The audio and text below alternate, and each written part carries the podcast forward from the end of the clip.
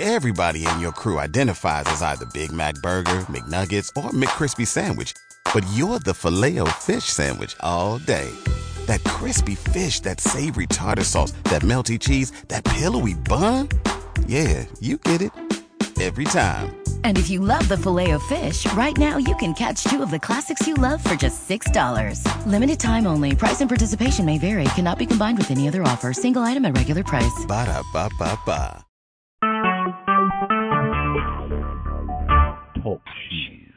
Recorded live. Good morning and welcome to Mrs. Cardiology, where Mrs. Cardiology herself, Sunita Pandit, gives you heart tips, not tricks, to help you live a longer and a more abundant and productive, healthy life, and with quality of life. Um, she is giving you the information that she's gleaned from the fireside chats with her husband, and also being a caregiver to a father with congestive heart failure and a uh, an adult uh, child, uh, severely handicapped child. So she has been there, done that, got the T-shirt, and took the picture. Here she is right now, Mrs. Cardiology herself, Sunita Pandit. Took the picture. I haven't heard that yet, but I know about have the T-shirt. I have ten of them. you have a lot of T-shirts, believe me, girl. All the hats you wear, but the T-shirts to go with them. Yes, yes, yes, yes. So thanks for that introduction, Joanne. You always do a, fabulous job. And um, this week we're continuing our spread of the good news about fermented foods.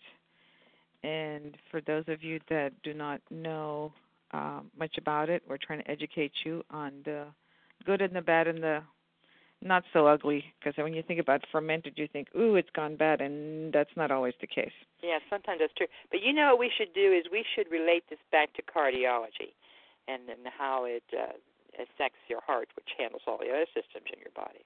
Well the way i look at it it's very simple. Fermented foods affect your belly. Your belly has to stay in control otherwise you leak bacteria out into the rest of your systems and you end up with problems. Because there's new research showing that gut bacteria was found in arteries in the plaque in the cholesterol that builds up in your arteries. And they are now trying to figure out how the heck bacteria from a gut ended up in your arteries. And they're suspecting that blockages are caused by this phenomenon of bacteria clinging to your cholesterol and making it gooey and not smooth flowing, and that's what causes all the buildup. So when you in the vernacular, it, in vernacular, you have to poop to get the junk out of your system, or nothing else is going to be healthy, including your heart. Well, not only that, but you want your belly to be healthy so it doesn't leak any bacteria out. And so you have to have a healthy bacteria sitting in your belly to start with and there's a lot of uh, imbalances going on in the diets we experience throughout the world right now.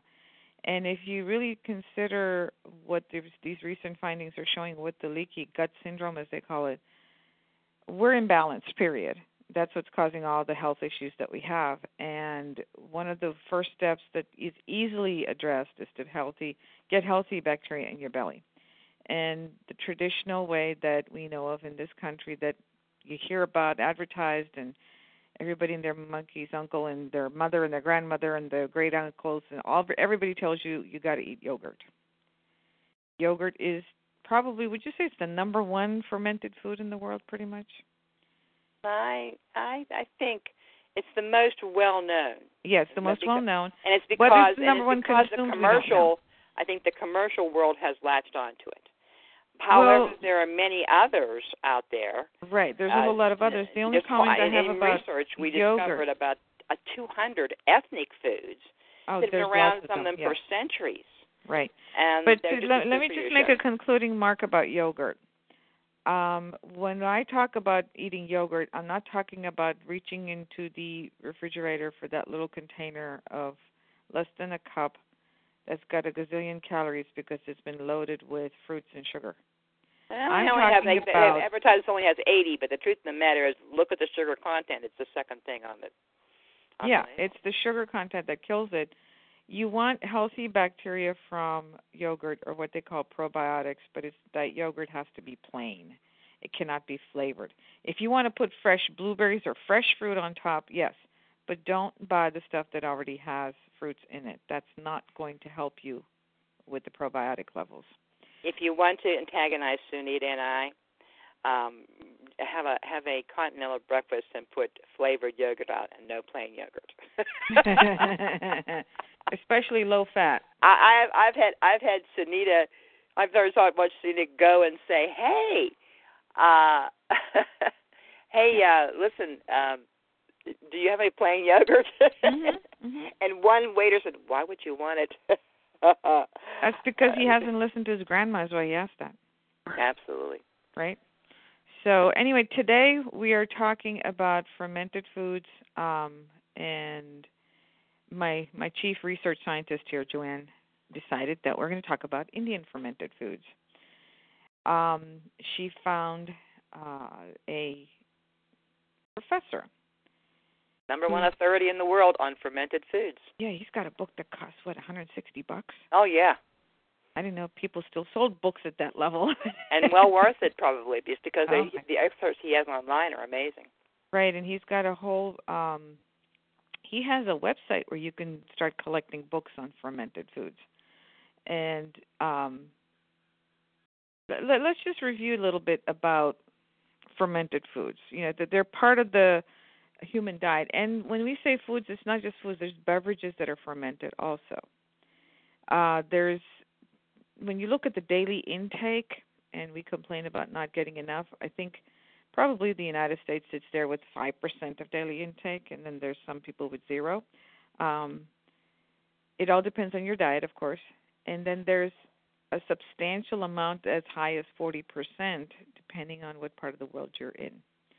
And also, it all depends on where you live as to, and as to what raw materials, whether it's plant or animal sources, that determines what kind of food or drink uh, the people are producing that are fermented.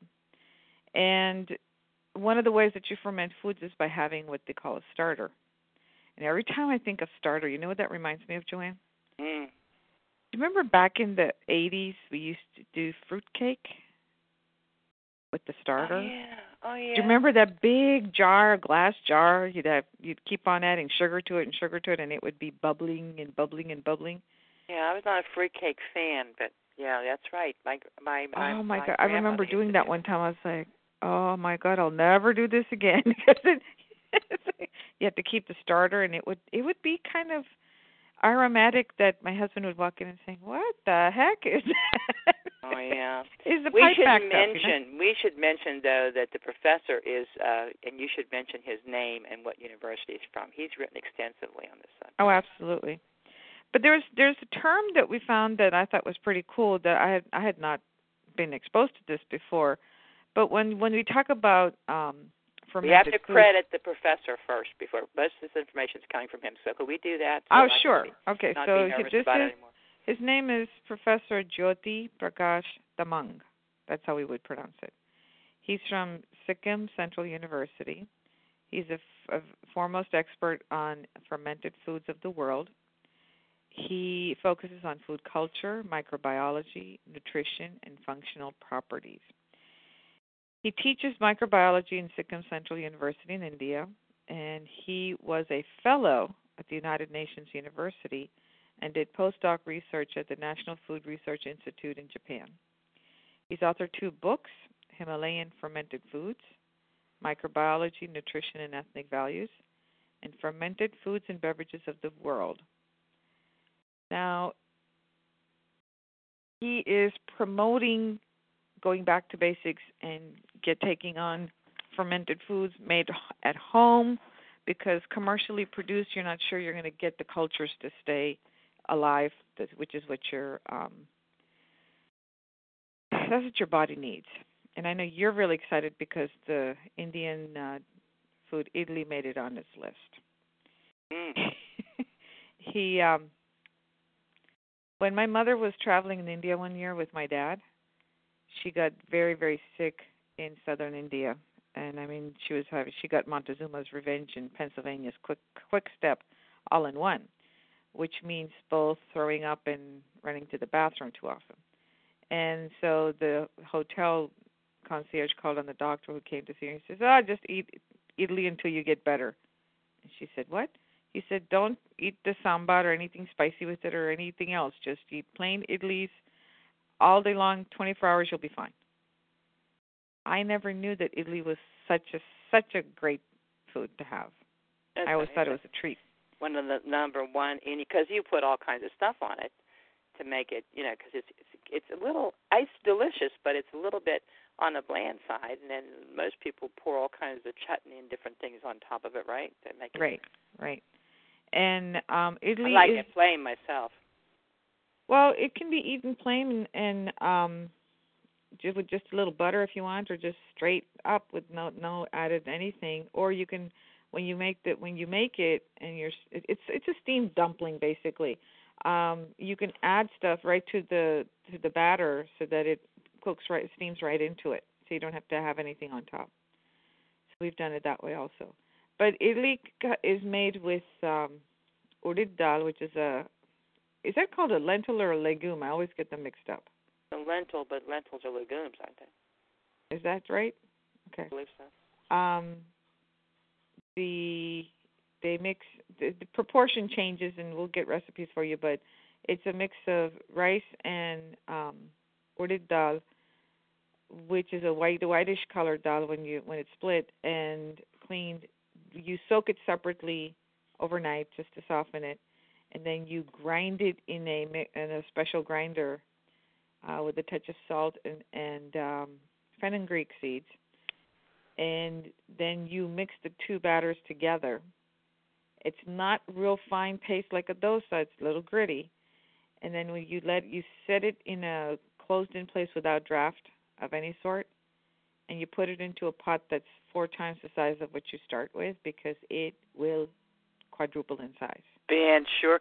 You know, uh, according to the Mayo Clinic, legumes is a class of vegetable that includes green beans, peas, and lentils, and they're among the most versatile, nutritious foods available. Legumes are typically low in fat, contain no cholesterol, and are high in folate, potassium, iron, and magnesium. They also contain beneficial fats and soluble and insoluble fiber. So when you're eating idli, it looks like a starch, Mhm. But it's not. but it's not, and it's pretty low in carbohydrates actually too. Well, it's it's it goes back to that uh, statement we made a few shows ago that when you mix rice with any kind of lentil, uh, the amount of protein you get your body's able to absorb goes up because you're mixing the two together. You're not eating them separately. Um, okay, so where we were talking about Professor Tamang. So he um, there's a there's um, definition of fermented foods and beverages that he gives that I want to share with our audience. Ethnic fermented foods are defined as foods produced by ethnic people using their native knowledge from locally available raw materials of plant or animal sources, either naturally or by adding starter cultures containing functional microorganisms which modify substrates, the substrates biochemically and organ Eh, Organoleptically. organoleptically into edible products that are culturally and socially acceptable to consumers. All that means is that forget about this culture and microorganisms. Just say, just realize that people for through the ages have found ways to make foods palatable for our bodies to absorb. And that means that you can't eat a raw lentil. You have to cook it, right? And sometimes even that is hard on the belly. So when you ferment it, it eases the digestive process of it and it balances your bacteria in your belly. So that's why it's good for you. Yeah, and your fermented food, you won't get. You could eat fermented legumes and not get gas from them. Yeah, that's the main the the beans that you you eat um so many people know about Mexican food and the beans give you gas. Well, those beans are not fermented, they're just cooked so that you can chew them and eat them. I know one thing gas. that you can have lentils all day long at Sunita's home that Sunita or, or her mother mother Saroj cooks, and you won't come with gas because uh, most of that. And we were talking about this. I've been eating this food at Sunita's and didn't realize that this stuff was fermented food. Couldn't figure why it was so good for your stomach. oh, I Despite knew all it the was fermented, but I didn't realize how good it was. Yep. because we go through that process at home of of creating the dough to make the idlis and the dosa. By the way, dosa is a flat crepe-like dish that is not sweet. It's a savory because it's a little bit on the tart side. The tart, the more tart you end up with that dough coming out, the better it tastes. Um, also, Professor Tamang shares with us that perishable and seasonal leafy vegetables, radish, cucumbers, including young edible tender bamboo shoots, are traditionally fe- fermented into edible products using indigenous knowledge of biopreservation. The knowledge of the art of pickling vegetables, which is basically fermentation, might have been developed in Asia. Soybeans are the most common among legumes used for fermentation of soybean foods in the Southeast, Far Asia, and the Himalayan, Himalayan regions of India, Nepal, and Bhutan. Cooked rice is a staple food in Asia. Wheat and barley are also important staple diets in the Indian subcontinent and in Western and Middle Eastern Asia. Production of ethnic fermented cereal products is mostly restricted to the Indian subcontinent. Yeah, we're the experts. Comparable to the African European dietary cultures, Asia has a limited number of ethnic, non alcoholic fermented cereal products. Cereals are commonly fermented into several ethnic alcoholic drinks in Asia. Tea, the second most popular beverage in the world after water, originated in China, and two common species of tea are Camellia sinensis and Sinensis assamica. Although normal black tea is drunk everywhere, some ethnic Asian communities have special fermented teas. You like them apples? What I'm talking about, I'm going to look for them when I go down to the tea store. That's uh, I I, I don't mess with my tea. I like my nice Indian mix with the spices and the hot milk, and I'm happy. I don't want to be. I'm not going to drink fermented tea. That's just me personally. You don't know. Well, I'll try it and I'll bring you some and see if you like it. You might decide that you like it. You, know? you might have to pinch my nose to drink it. Okay. I cannot drink iced tea, Joe, because I, I when I was young, people offered me iced tea all the time, and I'd look at them like, "You want me to drink that cold?" it's like going against your whole body's religion. Okay. Like my mother, my mother would drink hot coffee in the middle of summer with a sweat when we before air conditioning with a sweat pouring on her face, and she didn't care. She always had a pot of coffee brewing. Mm-hmm. She never she never started making iced tea until until I was in high school, and I think one of the kids that uh, uh, was in my class came and said, well, "Mrs. LaMonica, you should make some iced tea." And she said, "What's that?" mhm. Mhm. When you're used to something or haven't been exposed. Well, I can't drink. I I I used to be a coffee lover, but I could never drink iced coffee. I thought iced coffee was an atrocity. so I get it. Now, now you get you get stuff called iced coffee, and it's got how many chemicals in it? Oh yeah. Well, well my nephew makes black iced coffee. Drinks black iced coffee. Mhm. I'm like, okay. My idea of iced coffee is it's got lots of all kinds of flavors in it, and then maybe it's palatable. But he drinks black iced coffee. Um, you know, different people have different tastes. So the next thing, I was fascinated by this. How do you say it? Appam. Appam. Okay. Appam is a type of pancake. It's made from fermented rice batter and coconut milk. Now, this is very South Indian. We don't do that. We're from Central India. Um, it's common in the state of Kerala. Kerala is famous for its um, the fact that 98% of the people are educated. They go to school, and they are famous for their um, massage spa techniques. Oh. Um, the, it's also popular in the states of Tamil Nadu and in the country of Sri Lanka. It's eaten mostly for breakfast or dinner. And appam, um, if I remember correctly, it has a special uh, iron skillet shaped to create these little dumplings. So you just pour the batter in that and just uh, put it on the stove with like that. So it's not steamed like an idli is, but it's cooked in a in a an iron skillet that's shaped. It's forged just to give you that particular shape. Huh. Uh, the coconut milk, of course, has its own good properties and and adds to the oomph of it. Man, that makes me feel like I should learn how to make it. You know what I mean? I think you should because it sounds good, and I would love to taste it. We'll let you try it first. There you go. Or we can, or we can let Tamar Tamar up there in uh, New Hampshire, uh, who's on the line, figure out how to make it. And Yeah, let us we'll have what to that- send you on a shopping trip to the Indian store. Well, they have them here. Oh well, then what we can do is do a remote shopping trip. You go and I'll be I'll be on the phone with you, or maybe we'll do FaceTime so I can see what you're looking at. And... or to Mark and do a Periscope. Yeah, but then I can't be talking to her at the same time. She can't read in that little And rating that's- thing, there you go. it's a little tough. Well, But anyway, I'm sure you um, have technology we can do that with. the Yeah, we'll we'll are going. figure it out tomorrow. oh, we'll we'll do that. I'm Yes. sure.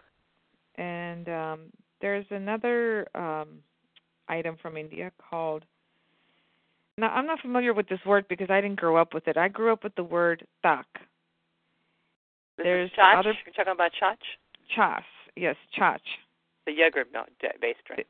the yogurt based drink and you know the, the the the classification in the literature may say that it's not really a buttermilk but we call we consider it buttermilk um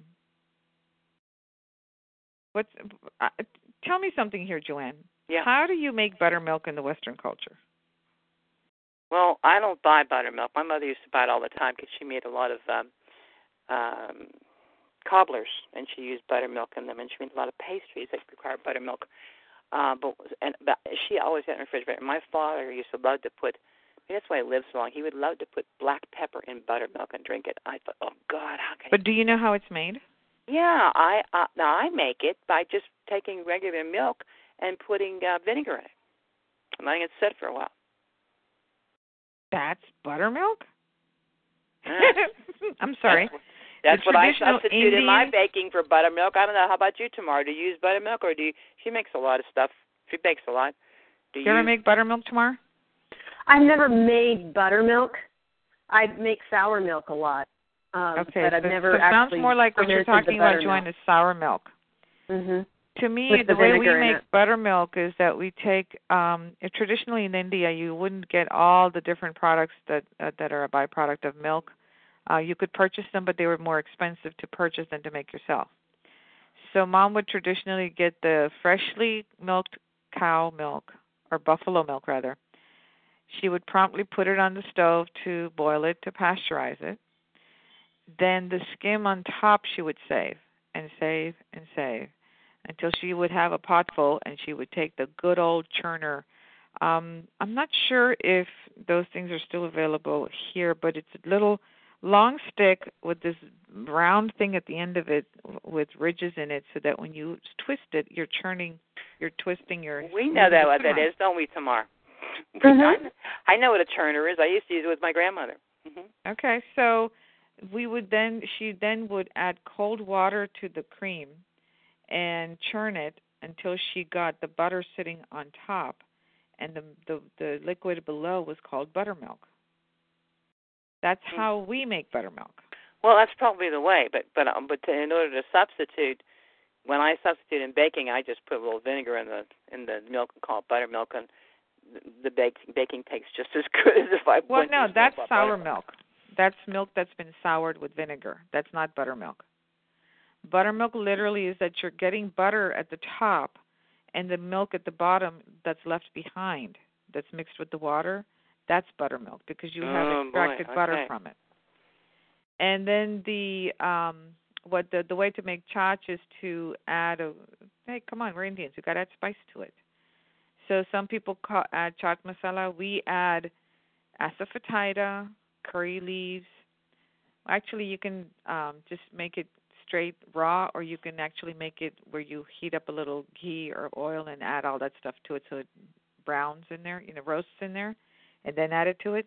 But basically, it's ginger, grated ginger, fresh chopped chilies, fresh chopped coriander leaves, you know, cilantro leaves, and cumin, salt, sugar to taste.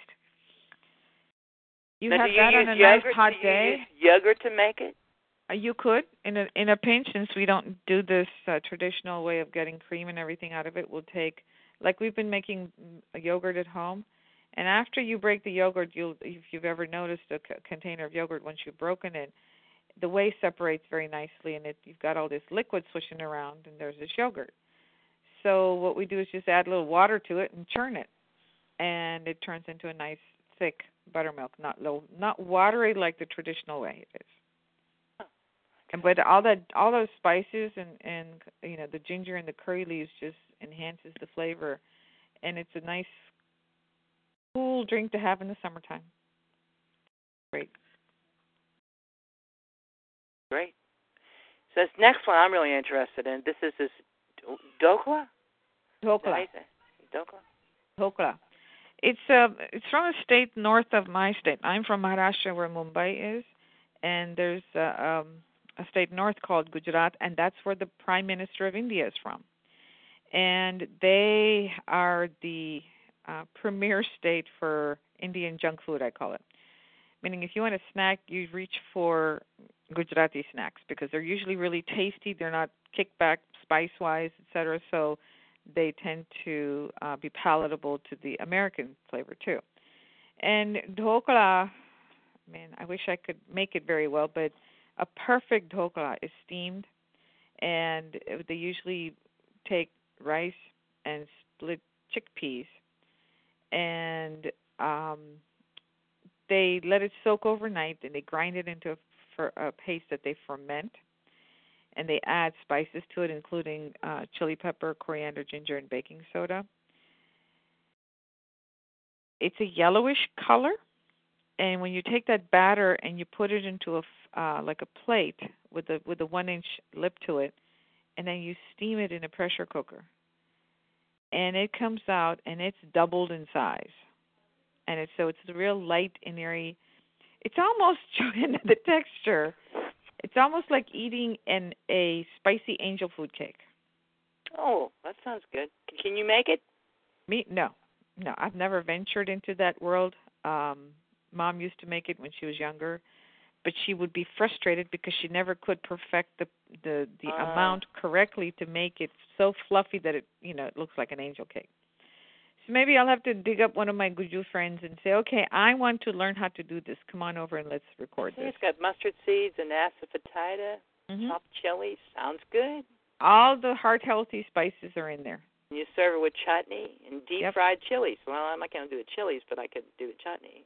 Grind well, the the green it's always with green chilies that that are uh pan fried with uh, spices. Then they just sizz- they make it sizzle on top is what they do. You know how you get the food in a sizzler plate? It's all like zzz, and it's steaming and all of that. You get that same sound effect when you take this hot chilies that have been fried in a little oil and you pour it on top of it. It makes the dhokla sizzle.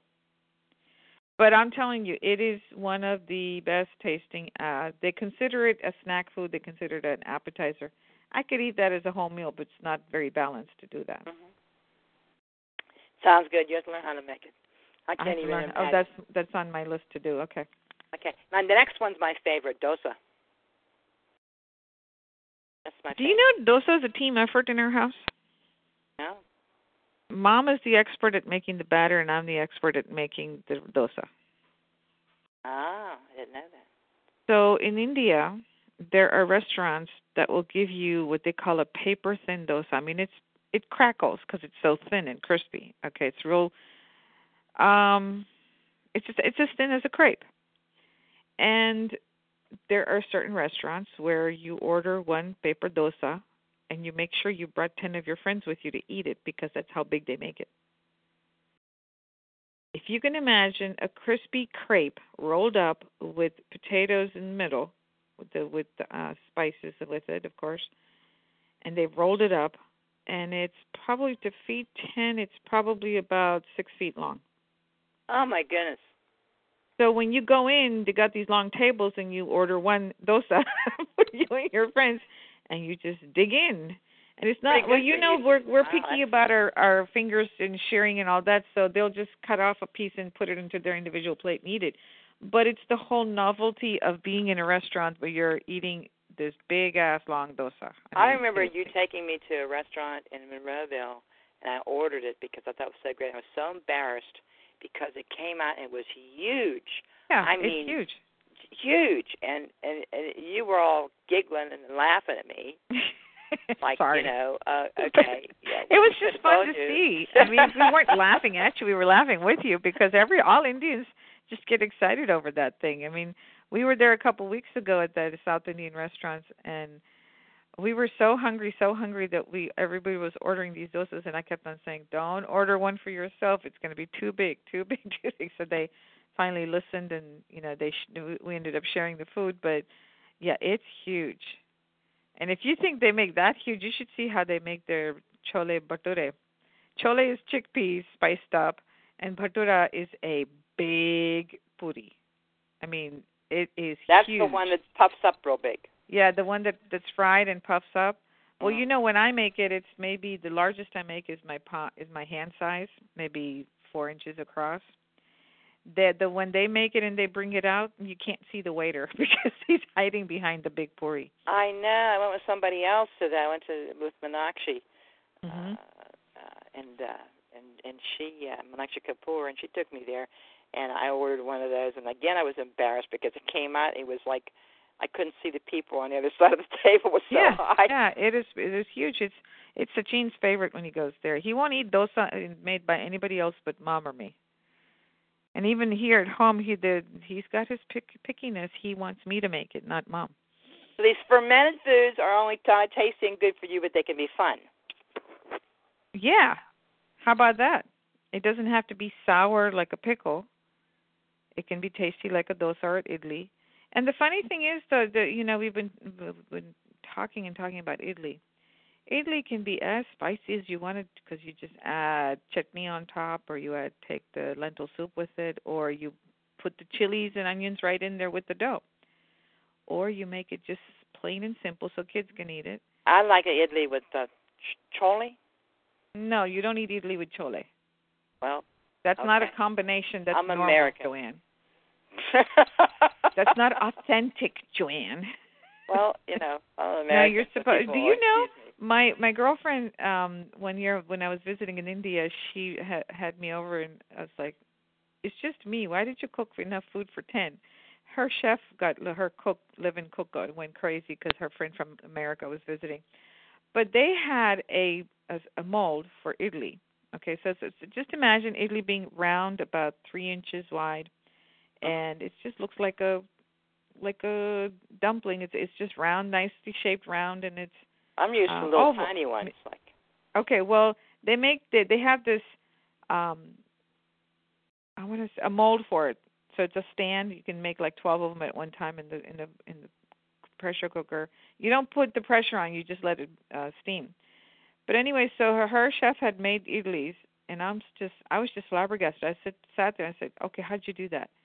She goes, what? I said, these are baby idlis. She goes, yeah, there's a stand for it. I said, yeah, but I've seen baby idlis. I've made baby idlis, but I've never seen them scooped out so there's a little dip in it so that you can put the chutney right in it. You can pick it up and not have a mess. It just goes into your mouth.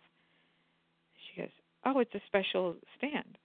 And what was really funky is that you get this little dumpling come out, pops out, and it's already preformed with a little cup in the middle so you can put the chutney right there. Well, that's and I never could find that stand to purchase one to bring home. oh my. So I'm re- I'm ready to tamper my my stand and and fix it so I can do the same here. Well, somebody might know how know for know how to get that, or maybe I online. gotta find a good forging location that works with metal and say, here, can you produce this? I have a buddy who used to coach my son's soccer matches. I mean, he was the soccer coach years ago. I got to see he has a forge, and I'm gonna go to him and say, okay, can we make this here? Anyway, Yeah. we digress. The next one is Um, one of my favorite Indian drinks, but I have always thought it's loaded with calories, so I watch how much of I drink of it I drink. Well, if you're going to get mango lassi, of course it's loaded with calories. You've added sugar to it. If you get straight lassi and you tell them you want it without sugar, they'll make you straight lassi. mm. So it's made with yogurt and mango pulp. Yep. Yep, yep, yep, yep. Oh, I say it says with or without additional sugar. That's it. You want how how much do you want to doctor it up is the question. Uh huh. And then um also with dosa comes, you know, we were talking about going on and on and about how it's paper thin. Well, you can make it thicker also. The same dough can be made into um what what we call uttapa, which is a it's just like a pancake size. And you can put vegetables in it if you want and and coriander and whatnot, and you eat it with chutney. And you can, if you make them tiny enough, you just sprinkle chutney on top and pick it up with your fingers to eat it. So that's another. It's a variation on um, dosa. Now we have to tell this. This is a little, a little, a little funny aside here. We have to talk about bhang lassi. I We thought you were. I thought you forgot about that. No, I thought it was a great story. In the spring, India celebrates a, a festival called Holi, H O L I. And for those of you with Indian friends, you probably are familiar with this, where we get together and we wear white clothes and we throw colors at each other. Sometimes it's dry powder, sometimes it's water based. So we get we get out the good old um, water guns. And one year we traveled to India right at that time, and I wanted to go out and see all the fun. And my mother-in-law, in no condition was I allowed to go out. I said, "Why?" She said, "Because all the crazies are out, you're not allowed to go out there." But we should tell what manga lassi is and why. Okay, well, wait, that's what I'm getting to. So, Holi is a time where people celebrate a day off. And then when you consider people that are in the labor class, as they call them, uh, they work every day. Otherwise, they don't eat. And Holi is one day a year that everybody gets off, meaning the servants don't come in to cook or clean or do any of any of the daily chores that they normally come in for. So one has to adjust to that. And one of the ways they celebrate, and this has been going on for centuries, is that they will take milk or lassi and they will put marijuana in it. And they call it bhang. And yes, it's illegal, but it's a tradition, so Well, people some get away with places with it is legal, though, right? Some places in India it is legal. Probably, but you know, every uh, in India the laws change all the time, and laws get ignored all the time too. But traditionally, they've been putting that into that drink for celebrating on that day. And my son got to go out with his uncle. He went out in a very nice khaki pants, blue shirt, and he came back about half hour later, and he was purple head to toe. All I could see that was co- not purple was his eyeballs. He had been dunked in purple water. They also And put he- this he thought it was pretty Oh my cool. goodness! I think that you get a ball. Uh, I now they also put this um bhang lassi and pakoras and things, you know, and sweets. I understand. Well, you can put bhang into anything. I mean, look at the United States. We've been cooking with marijuana for how many years now? Oh yeah, You bake it right into your brownies, right? right. So that's what they do there. They just put it right into whatever food they feel like they're they're wanting to put it into. Yeah, I. Oh, by the way, you have to have a special skillet to make uh, dosa. You can't just throw it on in any kind of um Oh, I found that out. I bought. Really? I bought a mix. I bought a mix at the Indian store. you got to season the uh, uh, best one to do it on is a iron um I finally did realize that I used my cast iron skillet. So that worked. cast iron skillet. That's what I was It took me three or four tries, and then the mix was up, and I had. But my granddaughter, she loved it. She's she's just always bugging me now. Can we have Indian pancakes? Yeah, the trick So is to my hit, pancakes. hit the hot do the other stuff. you hit the hot skillet with water so it sizzles, then you know it's perfect because then the dough sticks A couple little, enough. A couple little beads. How that's how I, that's how I make my pancakes. in it, So it's the same Right. thing. A couple little beads of water when, and then when they bounce off the skillet, you know that it's ready to use. Yep. So my granddaughter, she's always telling me when are we going to go to the Indian store to get some mix to make Indian pancakes. There you go. So we have covered pretty much all the topics we wanted to today. Our hour, it's, well, we've gone from half an hour show to 45 minutes today, and um, we'll get this information available to you on the website. And tomorrow, you promised to teach us um, the the intricacies of fermented breads, right? Yes, 'Cause You're you're a uh, chef extraordinaire with bread making. a baker extraordinaire. Okay, There Baker exciting. chef extraordinary. It's exciting to know we can eat bread in moderation, of course. We can eat bread and and not be and not think it's useless and filled with gluten and going to kill us. So Yes. that's good. It's good. I'll be excited. And when when we do have you on the show tomorrow, I'm going to do some research. There's this real interesting story about how gluten has become an issue and why was is it an added ingredient in bread? what was the reason for using gluten Wow. in addition to what's already in wheat. That's interesting. Yes. You you know that we did do a show on Ezekiel uh, sprouted bread, Mhm. And uh, then we did a show on Ezekiel bread, which is one of my favorites. I wish Right. I could make it. At at seven dollars a loaf, it's got to be. You can make it.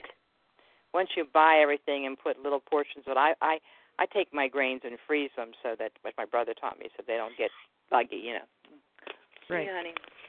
We've been doing that for since for years. Uh, everything we bring from India, we uh, put keep in the refrigerator to preserve it. So, anyway, today's show, our sponsor is the Biophotonic Scanner, where for a mere twenty bucks, I normally charge sixty bucks for this, but for my listeners, it's only twenty bucks. You call our office at four one two three six seven nine one zero four. Get an appointment with me to get scanned in 30 seconds, a no pokey test, as my husband calls it.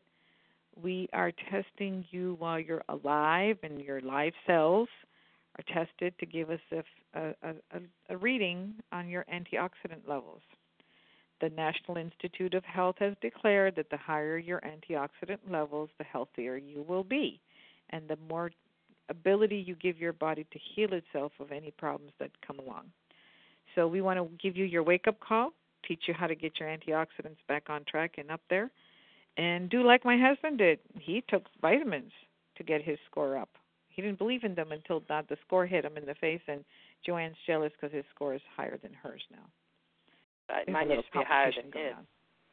Yes. Yeah, this is my call. We, we we had a running joke that my cardiologist score was lower than mine. Not anymore. You Oh, got to catch up.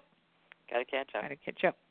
So, like I said, call our office four one two three six seven nine one zero four. And if you are not in our listening area and you're interested in getting scanned, please call me. I will help you find someone closer to you that can scan you. Thank you for listening. Today's show is um, um, copyrighted to Sunita Pandit, DBA Mrs. Cardiology, 2013 to 2015. All rights reserved. You can listen to here on the Talk Shoe Network.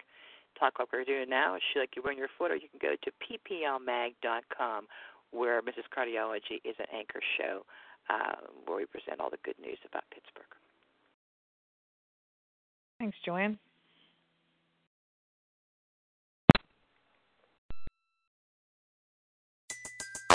Everybody in your crew identifies as either Big Mac Burger, McNuggets, or McCrispy Sandwich. But you're the filet fish Sandwich all day. That crispy fish, that savory tartar sauce, that melty cheese, that pillowy bun. Yeah, you get it. Every time. And if you love the filet of fish, right now you can catch two of the classics you love for just $6. Limited time only. Price and participation may vary. Cannot be combined with any other offer. Single item at regular price. Ba-da-ba-ba-ba.